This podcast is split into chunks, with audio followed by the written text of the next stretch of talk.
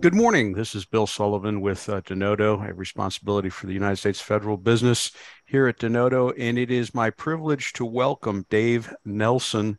Uh, Dave is currently the Chief Information Officer and Chief Data Officer at the Nuclear Regulatory Commission. Dave, first and foremost, thank you for joining us and welcome this morning. Yeah, thank you, Bill. I'm I'm looking forward to this. This is uh, this is exciting. Thank you. Yeah, I guess you had referenced earlier a couple moments ago discussing the governance body within the NRC, and now is that is that I assume that's not just IT. That's the uh, integrating IT to the overall mission. Or go ahead. Sorry. Yeah, we have different we have different governance bodies. The one I was was referring to is just IT. Okay. Um, but uh, you know, one of the things I would stress, um, I have the two roles, both CDO and, and CIO, that integrated into that IT strategic roadmap. Um, we've actually captured our entire data strategy too. And I know data is not IT. I fully understand the difference, and I and I understand in some instances um, where it makes a lot of sense um, to kind of separate how those two are governed because there can be a push pull on that. I mean, in in the healthcare arena, you know, there's your your CDO is is going to be pushing to liberate the data and get it out there so the public can use it, you know, for their benefit, and and different different you know researchers can use that data and combine it with other data and and and you know cure cancer forever. Right. Um, so so that CDO is going to be doing that while your your CIO in that case is going to be looking after privacy, you know, which is pretty important in the health care business, and uh, you know, anonymizing data and and arguing the other side of, you know, we have to do this in a in a structured way. Mm-hmm. Here at, at at at our agency, um, it kind of we're able to sort of look at the problems we're trying to solve and make sure that we're integrating the um, investment in data architecture or you know those those first two pillars of our our data strategy are about sort of more of the architecture but those are really um, integrated into the IT roadmap so that we can we can prioritize those investments with solving the kinds of the problems that the mission needs to solve, whether it's a, an yeah. IT infrastructure issue or it's a, a data infrastructure. We can prioritize those things and make sure that we're solving the right problems. So um, you may recall we had met once before, I think, at a conversation. I referenced that uh, I'd had some experience with supercomputing back in the days of Cray. This is pre-cloud, and I think two or three of the largest use cases for supercomputer were, were weather forecasting and nuclear modeling uh, and you're dealing with just massive, massive data sets there. What what are some of the data management architectures you look for that you, that you have that you're putting in place that you think might help future proof you uh, for for the agency moving forward? Yeah, so um, the kinds of models you're talking about, we, you know, we do a lot of work just as DOE does. Um, you know, DOE is more on the promoting different types of energy. Um, and and making sure that um, you know those those are viable sort of um, solutions that can be added to the, the the portfolio for energy and stuff like that. But sure. w- just like them, we use we we use the labs quite a bit. Um, those those FFRDC labs that have been um, put in place um, to work with uh, with the uh, public sector to to you know really have those kinds of supercomputing uh, resources and capabilities to run that. We do have uh, high performance computing um, where we run some of our our own models, mm-hmm. um, and those we actually run in in one of the clouds, uh, the um, the FedRAMP clouds.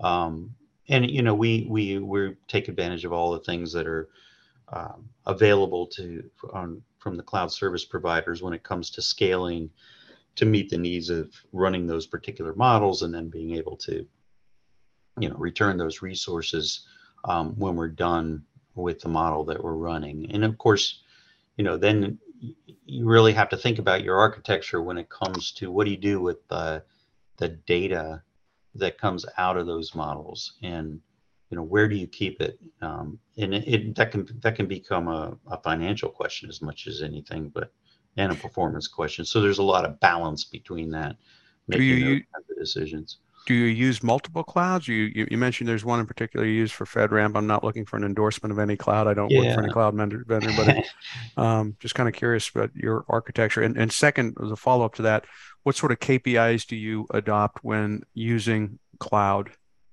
Please. Yeah, we're we we do use multiple cloud service providers. Um, we are primarily in in a one cloud, one of the FedRAMP clouds, just because most of the work that we do, um, the regulatory licensing work, um, that kind of work is uh, is not is steady state.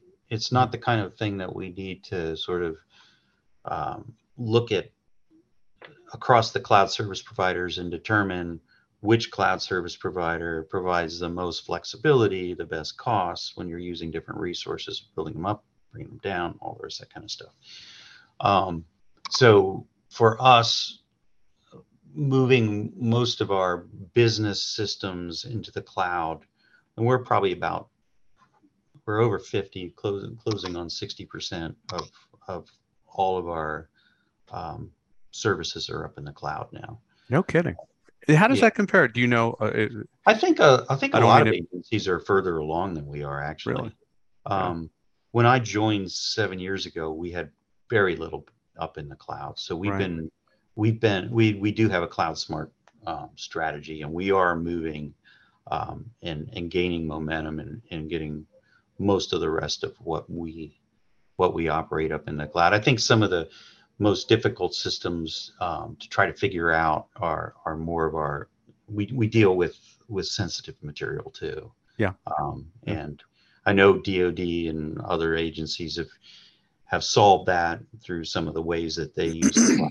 Um, but we we haven't really done that yet. So, um, but we we use primarily one cloud.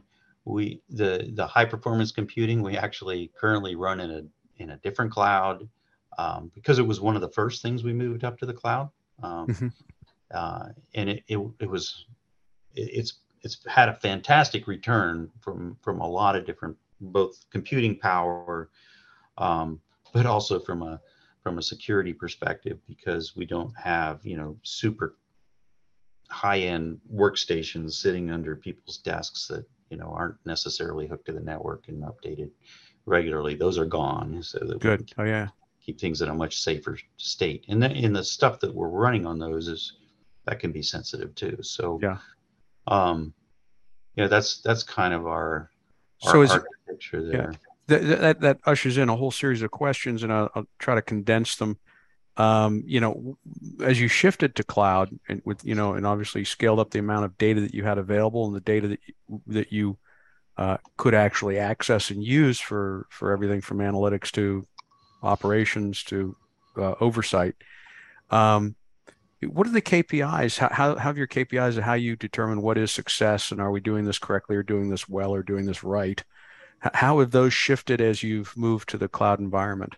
I think you have to look at, you know, what are what is the application you're you're moving to the cloud. You have to baseline it, and you have to have an understanding from the your mission partner what we're trying to achieve. Because you know, just moving something to the cloud doesn't necessarily improve anything, and in fact, it can do the it can do the opposite.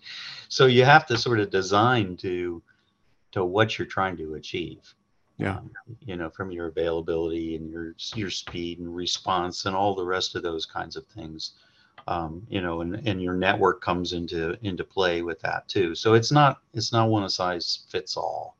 Um, when you're defining your KPIs, I think you have to take each application and really think through it and and really work with your your your mission partner on what we're trying to achieve, what outcomes we're trying to to do, and then then everybody can be successful. You can put the right amount of engineering into it, the right products into it, all the rest of that type of thing. Do you sometimes find yourself suggesting to the business partner um, what is possible based upon the new technology as they they may not even yeah. be aware. Yeah, yeah. I've, I've had a few of those conversations. I'm sure every CIO has had where somebody brings a new technology to you and says, "Hey, can't we use this somehow?" you know, it's, uh, uh, and and that's that. Those are the kinds of it's that's where it's nice to be in a small agency where you can have those relationships and really have the conversations um, and and work with your partners in in in talking about it because it's really you know, I we suggest the technology many many times in fact most of the time in the in the architecture most of the time will come from us. Um, um, those suggestions those alternatives those options will will be things that we define and provide to the mission but it's you know it's uh, you, you really have to identify what the mission needs are.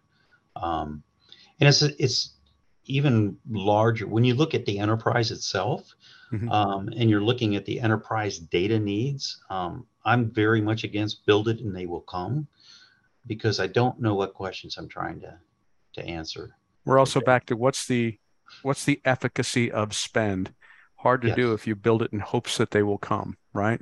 It's it, that's absolutely true. Um, and it's it's it's a concern. I mean i've seen some major programs go and spend that kind of money on on technology and and either the technology doesn't meet the need or it could have been met with a different technology in a better way a more efficient way. Um, you just really need to understand what that is. Yeah. Um, you know, when we started as an agency building out the, you know, our whole Evidence Act plan and stuff like that, and, and what are the most important questions that the agency needs to to really, um, you know, develop an evidence-based plan for um, for responding to. You really have to understand what we're trying to accomplish there and get that really well defined before you go you know looking for the solution to do it so um, you, you want to keep in mind what you have you want you know if you've got data and you've got it in data lakes or you've got it in you know your your your data marts or your or your data warehouses um, you need you need to know what you have how it's been put there how it's being taken care of um, how it's defined. All those types of things are important to you.